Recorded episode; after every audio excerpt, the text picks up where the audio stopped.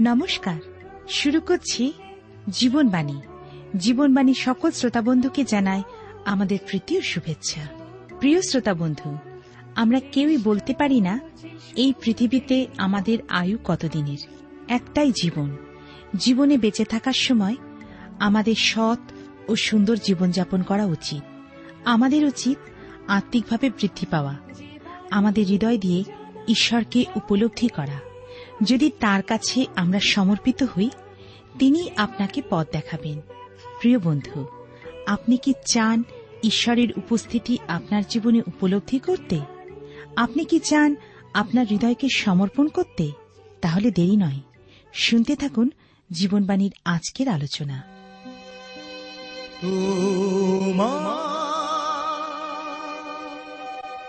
পথে আমি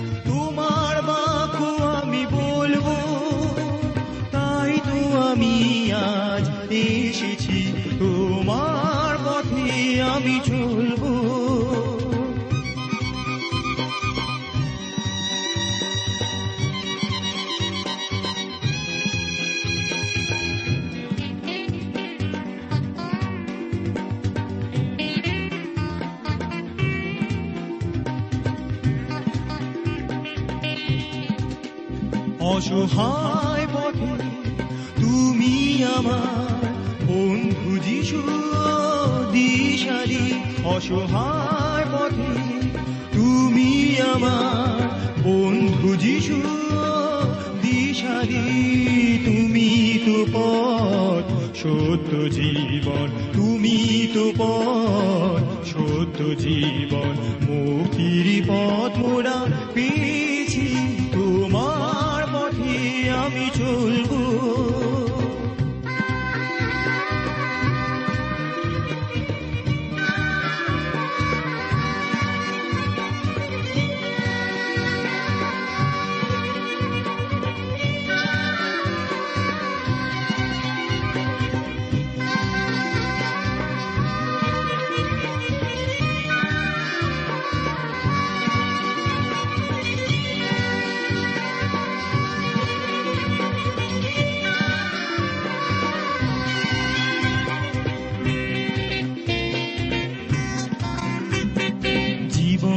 আমার কিছুই ছিল না। তুমি এসে প্রভু হৃদয় আমার ভরিয়ে দিয়েছ সব গুণে। নিঃসরি তুই জীবনে। জীবনে আমার কিছুই ছিল না। তুমি এসে প্রভু হৃদয় আমার ভরিয়ে দিয়েছ সব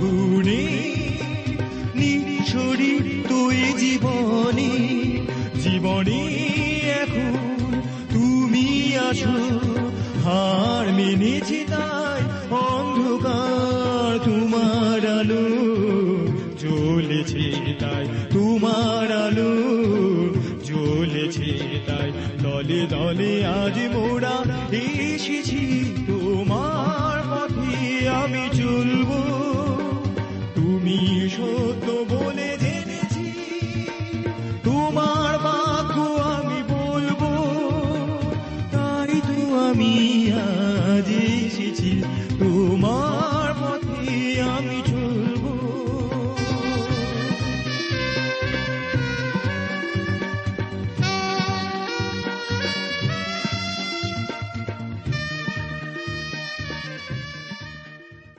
প্রিয় শ্রোতা বন্ধু, আপনাকে জানাই আমার আন্তরিক প্রীতি, শুভেচ্ছা ও ভালোবাসা।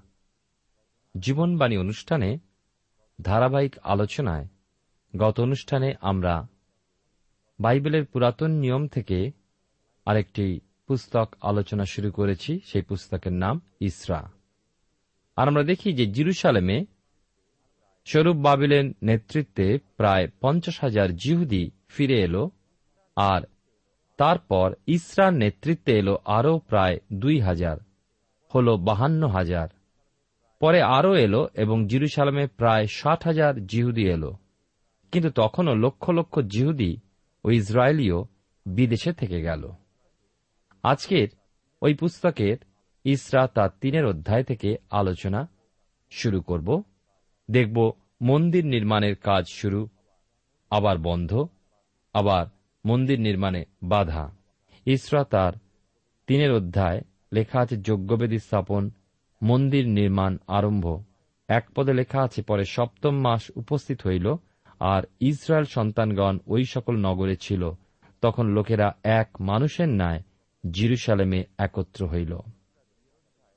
এর আগে ইসরা দুয়ের অধ্যায় আমরা শুনেছি যে কম বেশ পঞ্চাশ হাজার ইসরায়েলীয় স্বদেশে ফেরার জন্য প্রস্তুত হয়েছিল। তাদের সাথে ধন, রত্ন, সোনা, রূপ, পিতল ইত্যাদি বহু পাত্র অন্যান্য সামগ্রীও ছিল। এসবই জিরুসালেম মন্দির পুনর্নির্মাণের জন্য তাদের দেওয়া হয়েছিল। ইসরা দুয়ের অধ্যায় এবং তিনের অধ্যায়ের মধ্যে যে সময়টুকু গেছে বা নষ্ট হয়েছে, ওই সময় ওই সব লোকেরা, যারা প্রায় সত্তর বছর পর বাবিল থেকে ফিরে দেশে ফিরল, তারা তাদের জন্য বাসস্থান নির্মাণ করল। যা আমরা বাইবেলের পুরাতন নিয়মের আরেকটি পুস্তক, হগয় ভাববাদীর পুস্তকে দেখি, যে হগয় তাদের ভৎসনা করে বলছেন, তোমরা মন্দির নির্মাণে অবহেলা করছ, নিজ নিজ গৃহ নির্মাণে ব্যস্ত আছো। এই যে সময়টুকু যখন তারা নিজ নিজ বসতবাড়ি প্রস্তুত করছিল, সেই সময় হয়তো কয়েক সপ্তাহ, কয়েক মাস অথবা দুই বৎসর কাল সময় হতে পারে। কিন্তু এক পদে তিনের অধ্যায় আমরা দেখতে পাই, ইসরা পুস্তকে, যে তখন লোকেরা এক মানুষের ন্যায় জিরুসালামে একত্র হইল। একতা ভিন্ন, কোনো ভালো কাজ করা সম্ভব নয়। আর বিশেষ করে ঈশ্বরের কাজ তো অসম্ভবই। আমরা অনেক ভালো কাজে এগোতে পারি না, তার কারণ আমাদের আত্মিক জীবনে একতার অভাব রয়েছে। বিশেষ করে আত্মিকভাবে আমরা এক হলে আমরা মহান কাজ করতে পারি, এবং এই মহান যে মন্দির নির্মাণের কাজে তাদের মধ্যে সেই একতা দেখা গেল। দুই পদে লেখা আছে, আর যুষদকের পুত্র জেসুও ও তাহার যাজক ভাতৃগণ এবং সল্টেলে পুত্র স্বরূপ বাবিল ও তাহার ভাতৃগণ উঠিয়া ঈশ্বরের লোক মসির ব্যবস্থাতে লিখিত বিধি অনুসারে হোমিও বলি উৎসর্গ করণার্থে ইসরায়েলের ঈশ্বরের যজ্ঞবেদী নির্মাণ করিলেন। ইসরায়েল অর্থাৎ জিহুদি দল দেশে ফেরার পর যে বিষয়টা উৎসাহজনক ও প্রেরণাদায়ক সেটা হল তারা মানুষের পরামর্শ নয়, কিন্তু মসির ব্যবস্থায় অনুসন্ধান করল যা ঈশ্বর মসির মাধ্যমে দান করেছিলেন। যখন তারা মসির ব্যবস্থা পাঠ করল, জানল, বুঝল, তাদের মধ্যে কোন প্রকার মতপার্থক্য এল না। বাইবেলই তাদের সকল প্রশ্নের উত্তরদাতা, সকল কাজের পরিচালক ও পরামর্শদাতা হল। তারা সকল কাজ সত্তর করার জন্য, তুমি কি বলো, তুমি কি বলো? এরকম করল না।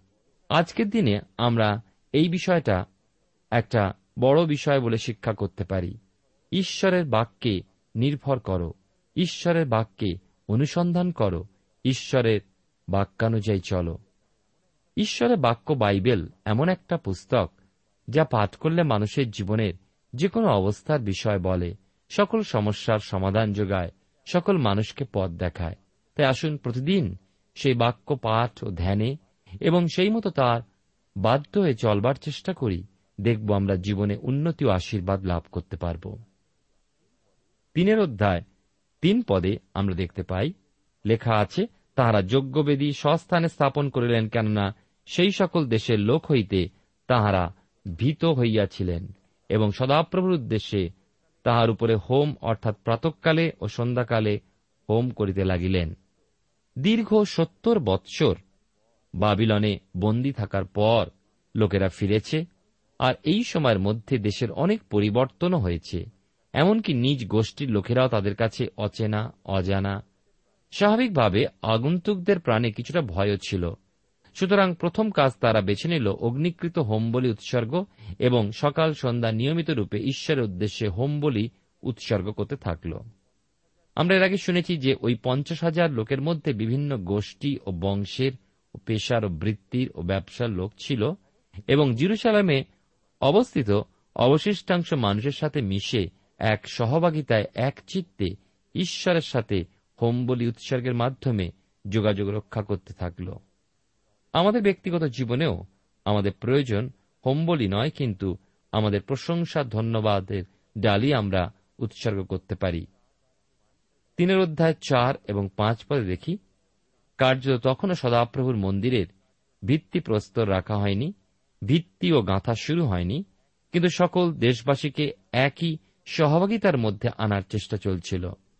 তারা একটা বিষয় অনুভব করেছিল যে মন্দির নির্মাণ ও দেশ গঠনে সর্বপ্রথমে পরস্পরের মধ্যে প্রেম, প্রীতি ও একতা আনার প্রয়োজন আছে এবং ঈশ্বরের চরণে ভক্তি অর্ঘ রেখে শক্তি সংগ্রহ করতে হবে। তিনের অধ্যায় ছয় থেকে সাত পদে দেখি ইসরা পুস্তক থেকে আলোচনা করছি, যা আমার সামনে বাইবেলে সাতশো আঠাশ পৃষ্ঠায় রয়েছে। সপ্তম মাস, অর্থাৎ জিহুদি ক্যালেন্ডার অনুযায়ী তিসপি মাসের প্রথম দিনে তারা হোম করতে শুরু করে। রাজা কোরসের নির্দেশ মতো তারা যে অর্থ সাহায্য পেয়েছিল, তার থেকে ভাস্কর, সূত্রধর এবং কাঠের ব্যবসায়ী শরীয় ও সিদনীয়দের দিতে থাকলেন। আট থেকে দশ পদে পাই এই পর্যন্ত প্রত্যাগত জিহুদিরা কেবলমাত্র হোমবলির জন্য বেরি তৈরি করেছিল এবং মন্দিরের জন্য ভিত্তি গেঁথেছিল। এই অবস্থাতেই তারা এত আনন্দিত ও উত্তেজিত হয়ে উঠেছিল যে মনে হচ্ছিল তারা যেন সমস্ত মন্দিরটাই গেঁথে ফেলেছে। সেই সাথে তারা উৎসর্গ, উৎসব, প্রশংসা, গান ইত্যাদিতে ভরে তুলল। প্রিয় ভাই ও বোন আমাদের জীবনে যখন প্রশংসা, ধন্যবাদ এবং ঈশ্বরের আরাধনা থাকে, তখন আমাদের জীবনে পরিবারে, মণ্ডলীতে এক অনাবিল আনন্দে ভরে যায়। আজকের আমরা আনন্দ হারা, তার কারণ হচ্ছে আমাদের জীবনে আরাধনা হারা।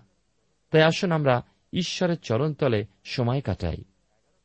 তিনের অধ্যায়, এগারো পদে লেখা আছে, তাহারা সদাপ্রভুর প্রশংসা ও স্তব করিয়া পালানুসারে এই গান করিল, তিনি মঙ্গলময়। ইসরায়েলের প্রতি তাহার দয়া অনন্তকাল স্থায়ী। আর সদাপ্রভু গৃহের ভিত্তিমূল স্থাপন সময় সদাপ্রভুর প্রশংসা করিতে করিতে সমস্ত লোক উচ্চস্বরে জয়ধ্বনি করিল। লক্ষ্য করুন, ওই সময় জনতার মধ্যে, যুবক যারা ছিল তাদের মধ্যে অনেকেই সলমনের তৈরি মন্দির কেমন ছিল চোখেই দেখেনি। কেবলমাত্র তাদের প্রিয়জনের মুখে গল্পই শুনেছিল। আর বারো তেরো পদে দেখি জিরুসালামের মন্দিরে ভিত্তি স্থাপন উৎসবে জমায়েত জনতায় আমরা দুটো দল দেখতে পাই।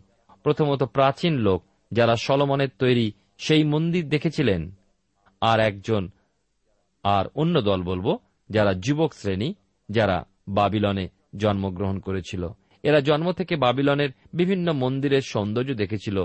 কিন্তু আমার মনে হয় বন্দিত্বের সময় যারা প্রাচীন ছিলেন, তারা হয়তো তখন যারা বালক ছিলেন, তাদের বলেছিলেন আমাদের জিরুসালামের মন্দির এই সব মন্দিরের থেকেও শতগুণে শ্রেষ্ঠ ছিল। আবার জিরুসালামে মন্দিরের ভিত্তি স্থাপন উৎসবে সবাই যখন আনন্দের জয়ধ্বনি করে উঠল, বৃদ্ধেরা ওই একই কথা বলে উঠলেন, এ তো কিছুই নয়, আমরা সলমনের মন্দির যা দেখেছি তার তুলনায় এ তো কিছুই নয়। আমরা দেখি যে প্রাচীনদের ওই আলোচনা যুবকদের ভালো না লাগলেও কথাগুলো সত্যি। আর দেখি হগয় ভাববাদীতে যে ওই হতাশা লোকেদের কাছে উৎসাহ দিয়ে বললেন, সাবাস, আগে বাড়ো। ঈশ্বর বলছেন, বানাও মন্দির, বানাও। ঈশ্বর তোমাদের সাথে আছেন। আমরা ভাওবাদী পুস্তকে পাই যে জিরুসালামের পতনের পূর্বে ঈশ্বরের গৌরব মন্দির থেকে চলে গিয়েছিলেন। আজকের দিনেও অনেক সময় ভালো কাজ করার সময় অথবা ভালো কাজের প্রচেষ্টা নিয়ে এগিয়ে যাবার সময় কেবল প্রাচীন লোকেদের থেকে নয় অনেক যুবকদের কাছ থেকেও হয় বাধা, না হয় নিরাশার কথা শোনা যায়। জিরুসালামের ভিত্তি স্থাপনের সময় যদিও কিছু বৃদ্ধ তাদের হতাশ করে দিচ্ছিলেন, কিন্তু তাতে কোনো বাধা এলো না, বরঞ্চ সমস্ত জনতা এত জোরে জয়ধ্বনি দিল, উল্লাসে ভরে চিৎকার করে উঠল যে বহুদূর থেকে সেই আওয়াজ শোনা গেল। এবারে আমরা চারের অধ্যায় দেখব মন্দির নির্মাণে বাধা। আনন্দের সঙ্গে, প্রশংসার সঙ্গে, উৎসাহের সঙ্গে মন্দির নির্মাণের কাজ শুরু হল। জিরুসালামের মধ্যে থেকে কোনো যাজক, শাসক বা জনসাধারণের কাছ থেকে কোন রকম বাধা এলো না। কিন্তু বাধা এলো সমরীয়দের কাছ থেকে। চারের অধ্যায় লেখা আছে, পরে জিহুদার ও বিন্নামিনের বিপক্ষগণ শুনিল যে বন্দিদশা হইতে আগত লোকেরা ইসরায়েলের ঈশ্বর সদাপ্রভুর উদ্দেশ্যে মন্দির নির্মাণ করিতেছে। তখন তারা স্বরূপ বাবিলের ও পিতৃকুলপতিদের নিকটে আসিয়া তাহাদিগকে কহিল, তোমাদের সহিত আমরাও গাঁথি, কেননা তোমাদের ন্যায় আমরাও তোমাদের ঈশ্বরের অন্বেষণ করি। আর যে অসুররাজ এশ্বর হদ্দন আমাদিগকে এই স্থানে আনিয়াছিলেন, তাহার সময়াবধি আমরা তাহারই উদ্দেশ্যে যোগ্য করিয়া আসিতেছি। আপাত দৃষ্টিতে দেখলে মনে হয় বা শুনলে মনে হয় যে কেবলমাত্র জিহুদা ও বিন্নামিন বংশই জিরুসালামে ফিরে এসেছিল। কিন্তু সমরীয়দের কথা অনুযায়ী তারা পূর্বেই দেশে ফিরে এসেছে। তারা জানাল যে অসুররাজ এসরহদ্দনের সময় তারা দেশে ফিরে এসেছে। তাদের ভাবটা এই যে দেশে ফেরার ব্যাপারে আমরা তোমাদের থেকে অনেক এগিয়ে, অবশ্য সমরীদের কিছু লোক চোরাপথেই আগে থেকেই দেশে প্রবেশ করেছিল। দেখুন, যখনই ভালো কাজ কিছু করা হয় বিশেষ করে ঈশ্বরের কাজ, তখনই দেখা যাবে শত্রু শয়তান দিয়াবল তৎপর হয়ে উঠেছে, যেন কাজ বন্ধ হয়ে যায়।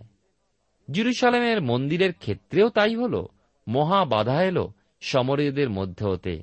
তারা এসে বলল, তোমরা যে ঈশ্বরের সেবা করো, আমরাও সেই ঈশ্বরের অন্বেষণ করি।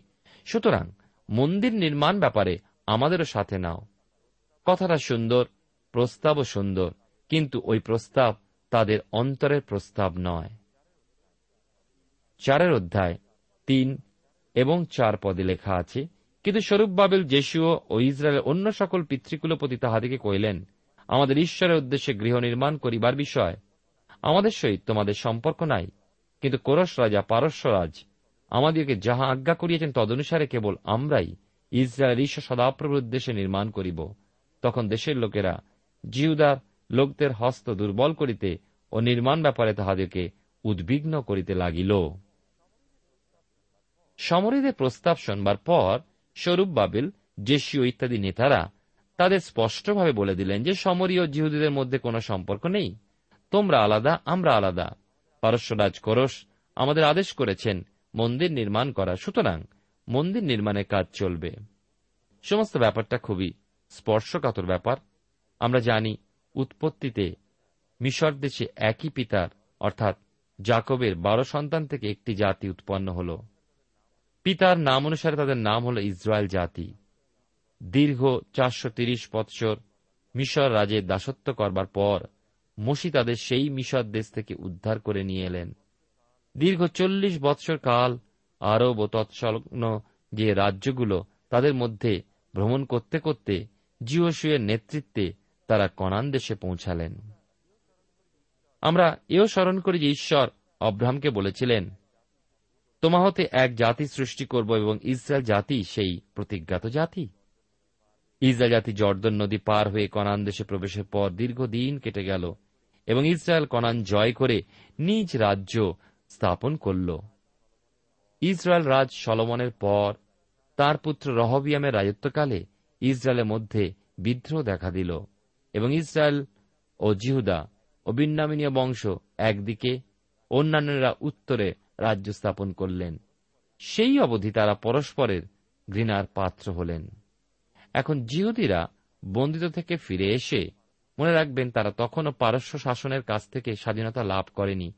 কেবল দেশে ফেরা, ঈশ্বরের মন্দির পুনর্নির্মাণ করা ও পতিত দেশকে গড়ে তোলার অনুমতি লাভ করেছিল। সুতরাং পারস্যরাজ কোরসের অনুমতিক্রমে মন্দির নির্মাণ শুরু করেছিল। সমরিয়ার ইসরায়েলেরা এই সুযোগে জিহুদের সাথে হাত মিলিয়ে একটা বৃহৎ শক্তি গঠনের কথাই হয়তো ভেবেছিল এবং দীর্ঘদিনের শত্রুতার অবসান হয়তো চেয়েছিল। এ সকল অনুমান কথা আমরা দেখি সমরিয়াবাসীদের মনে হিংসা হচ্ছিল, তাই তারা মন্দির নির্মাণে বাধা দিতে এগিয়ে এসেছিল। পাঁচ পদে লেখা আছে এবং তাহাদের অভিপ্রায় ব্যর্থ করিবার জন্য পারস্যরাজ কোরসের সমস্ত জীবনকাল ব্যাপিয়া ও পারস্যরাজ দারিয়াবসের রাজত্ব প্রাপ্তি পর্যন্ত টাকা দিয়া তাহাদের বিরুদ্ধে মন্ত্রণাকারী নিযুক্ত করিত। সমরিয়ারা প্রত্যাখ্যাত হওয়ার পর ক্রোধে জ্বলে উঠল এবং দিন প্রতিদিন নানাভাবে মন্দির নির্মাণে তারা বাধা সৃষ্টি করতে থাকল।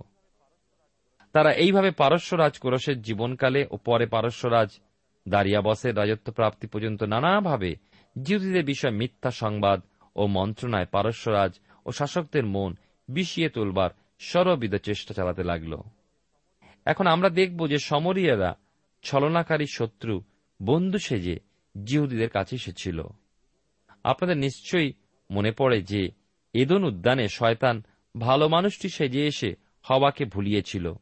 আবার দেখি শয়তানকে সেই প্রান্তরে প্রভু যীশু চল্লিশ দিন উপবাসের পর, যখন ভীষণ ক্ষুধার্ত, শয়তান ভালো মানুষ ও পরামর্শদাতা সেজে যিশুকে বলছে, বলো না, পাথরগুলো রুটি হয়ে যাক। প্রিয় বন্ধু, দিয়াবল বা শয়তান দুটোদের বেশেই আসে। সমরিয়ারা শেষ পর্যন্ত পারস্যরাজের কাছে নিবেদন করে পাঠাল। ছয় থেকে দশ পদে আমরা পাই, বিশেষ করে এই অংশে। পারস্য রাজ্যের প্রতি নিবেদন। আজকাল লোকে কথায় কথায় বলে, একসঙ্গে মাস পিটিশন বা একসঙ্গে গিয়ে বিরুদ্ধে বলা। যাকে আমরা আবার এই সংগ্রহ বলি। দেখুন, চারের অধ্যায় ছয় থেকে দশ পদে এই রকম একটা আবেদন পত্র আমরা দেখছি এবং সমরিয়ার বিশিষ্ট ব্যক্তি যারা সই করেছিলেন তাদের নামও আমরা এখানে পাই। সমরিয়ারা পারস্যরাজকে যে পত্র পাঠালেন তার অনুলিপি আমরা শুনব। তবে বলে রাখি যে রাজা কোরস জিহুদীদের মন্দির নির্মাণের অনুমতি দিয়েছিলেন। এরপর রাজা দারিয়াবস রাজত্ব করলেন। তারপর যখন অহস্যরস রাজত্ব শুরু করলেন, ওই পত্র তার কাছে তারা প্রেরণ করল। চারের অধ্যায় এগারো থেকে তেরো পদে পত্রের অনুলিপি আমরা পাই, লেখা আছে, তাহারা অর্থক্ষস্ত রাজার নিকটে সেই যে পত্র পাঠাইল তাহার অনুলিপি এই, ফরাত নদীর পারস্ত আপনার দাসেরা ইত্যাদি, মহারাজের নিকটে এই নিবেদন, জিহুদিরা আপনার নিকট হইতে আমাদের এখানে জিরুসালামে আসিয়াছে, তাহারা সেই বিদ্রোহী মন্দ নগর নির্মাণ করিতেছে, প্রাচীর সমাপ্ত করিয়াছে, ভিত্তিমূল মেরামত করিয়াছে। অতএব মহারাজের নিকটে নিবেদন এই যদি এই নগর নির্মিত প্রাচীর স্থাপিত হয়, তবে ওই লোকেরা কর, রাজস্ব, মাসুল আর দিবে না, ইহাতে পরিণামে রাজ সরকারের ক্ষতি হইবে। এই রকম পত্র পাওয়ার পর যে কোনো রাজা তার মন্ত্রীদের সঙ্গে অবশ্যই পরামর্শ করবেন এবং পূর্ব ইতিহাস জানতে চাইবেন। আর হল তাই, রাজা অহস্যরস, তার মন্ত্রী ও লেখক অন্যান্য পরামর্শদাতাদের সঙ্গে পরামর্শ করলেন। তারপর নদী পারস্ত সমরিয়াদের শিবিরে যারা চিঠি লিখেছিল, সই করেছিল তাদের কাছে পত্রের উত্তর পাঠিয়ে দিল। পত্রের উত্তর আমরা চারের অধ্যায়, ইসরা পুস্তকের সতেরো থেকে বাইশ পদে পাই। এবং এই পাঠের পর আমরা দেখি যে সমরীয় শিবিরে আনন্দ দেখা দিল এবং তারা রাজাদেশ পালনে বিলম্ব করলেন না। প্রিয় ভাই ও বোন, আমরা সতেরো পদ থেকে কয়েকটি পদ নিজেরা পাঠ করে দেখে নেব এই অংশটি। এবং তেইশ পদ থেকে চব্বিশ পদে দেখি, স্বরূপ বাবিল যিশুও আর আগাতে পারলেন না। কেননা, সমরিয়ারা বল প্রয়োগ করতে পিছুপা হল না। এইভাবে জিরুসালেম মন্দির নির্মাণের কাজ ব্যাহত হল। ঈশ্বরের কাজে সকল সময় সকল ক্ষেত্রে সকল স্থানে বাধা আসে, কিন্তু দমে গেলে চলবে না। বাধা অতিক্রম করে এগিয়ে যেতে হবে। আমরা পরে দেখব যে ঈশ্বরের মন্দিরের কাজ সাময়িকভাবে বন্ধ হলেও পরে সে বাধা বাধারূপে থাকেনি। আসুন আমরা লক্ষ্য করি, তেইশ পদে লেখা আছে, পরে রহুমের সিমশয় লেখকের ও তাহাদের সঙ্গী লোকদের কাছে অর্থকস্ত রাজার পত্র পাঠ হইবা মাত্র তাহারা শীঘ্র জিরুসালামে জিহুদীদের নিকটে গিয়া হস্ত ও বলপ্রয়োগে তাহাদিওকে ও ওই কর্ম হইতে নিবৃত্ত করিল। তখন জিরুসালামেস্থ ঈশ্বরের গৃহের কার্য নিবৃত্ত হইল। পারস্যরাজ দারিয়াবসের রাজত্বের দ্বিতীয় বৎসর পর্যন্ত তাহা নিবৃত্ত থাকিল। লক্ষ্য করুন, ঈশ্বরের সেই মহান কার্য যা শুরু হয়েছিল, তা মানুষের স্বার্থের জন্য, হিংসার জন্য বন্ধ হতে চলল এবং শীঘ্র জিরুসালামের জিহুদীদের নিকটে গিয়া হস্ত ও বলপ্রয়োগে তাহাদিওকে ওই কর্ম হইতে নিবৃত্ত করিল। প্রিয় শ্রোতাবন্ধু, প্রিয় ভাই বোন, ঈশ্বরের কার্যে বাধা আমরা দেখি সর্বদা এসেছে এবং আসবে। কিন্তু বিজয়দাতা ঈশ্বর আমাদেরকে ঊর্ধ্ব থেকে আশীর্বাদ করে সেই বিজয় দান করেন। বাধার মধ্যে দিয়ে আমরা বিশ্বাসে বৃদ্ধি পাই এবং তার কার্য করার প্রেরণা ঊর্ধ্ব থেকে লাভ করি।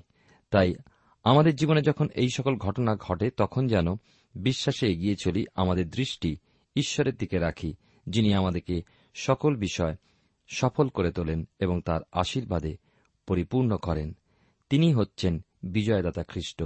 ঈশ্বর আপনার জীবনে মঙ্গল করুন, যেন তার উপরে আস্থা বিশ্বাস রেখে যে আহ্বানে আপনি আহত হয়েছেন, সেই কার্যে আপনি বিশ্বস্তভাবে এগোতে পারেন। প্রার্থনা করি। প্রেমময় পিতা ঈশ্বর, তোমার পবিত্র নামে ধন্যবাদ করি। তোমার সকল দয়া অনুগ্রহের জন্য কৃতজ্ঞ হই। তোমার জীবন্ত বাক্যের জন্য যে বাক্য আমাদেরকে চেতনা দেয়, সাহসযুক্ত করে, প্রত্যাশা দান করে, যেন আমরা পিছিয়ে না পড়ি। হেরে না যাই, কিন্তু তোমার শক্তিতে শক্তিযুক্ত হয়ে তোমার দিকে আমাদের দৃষ্টি রেখে এগিয়ে চলি। তুমি আমাদের প্রত্যেক শ্রোতা বন্ধুকে আশীর্বাদ করো। ধন্যবাদের সঙ্গে প্রার্থনা তোমার যিশু নামে চাইলাম, তুমি দয়া করে শ্রবণ ও গ্রাহ্য করো। আমেন।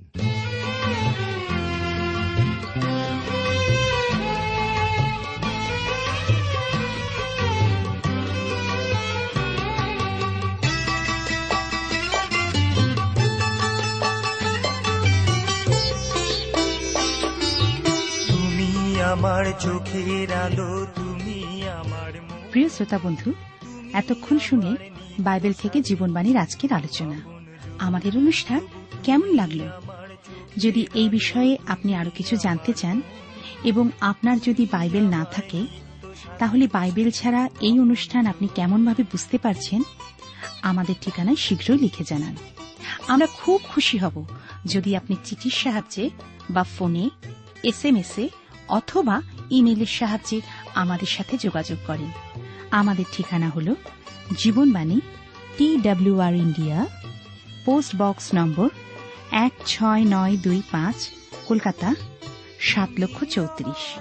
আবার বলছি, Jibanbani T W R India, post box number এক ছয় নয় দুই পাঁচ, কলকাতা সাত শূন্য শূন্য শূন্য তিন চার।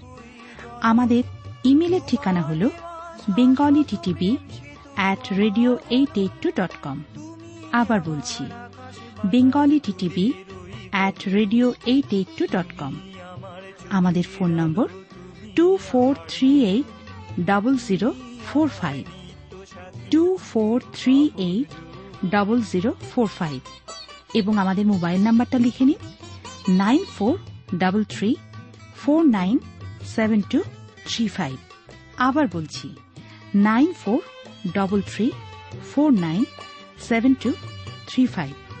আজকের সময় এখানেই শেষ। বিদায় নিচ্ছি। নমস্কার।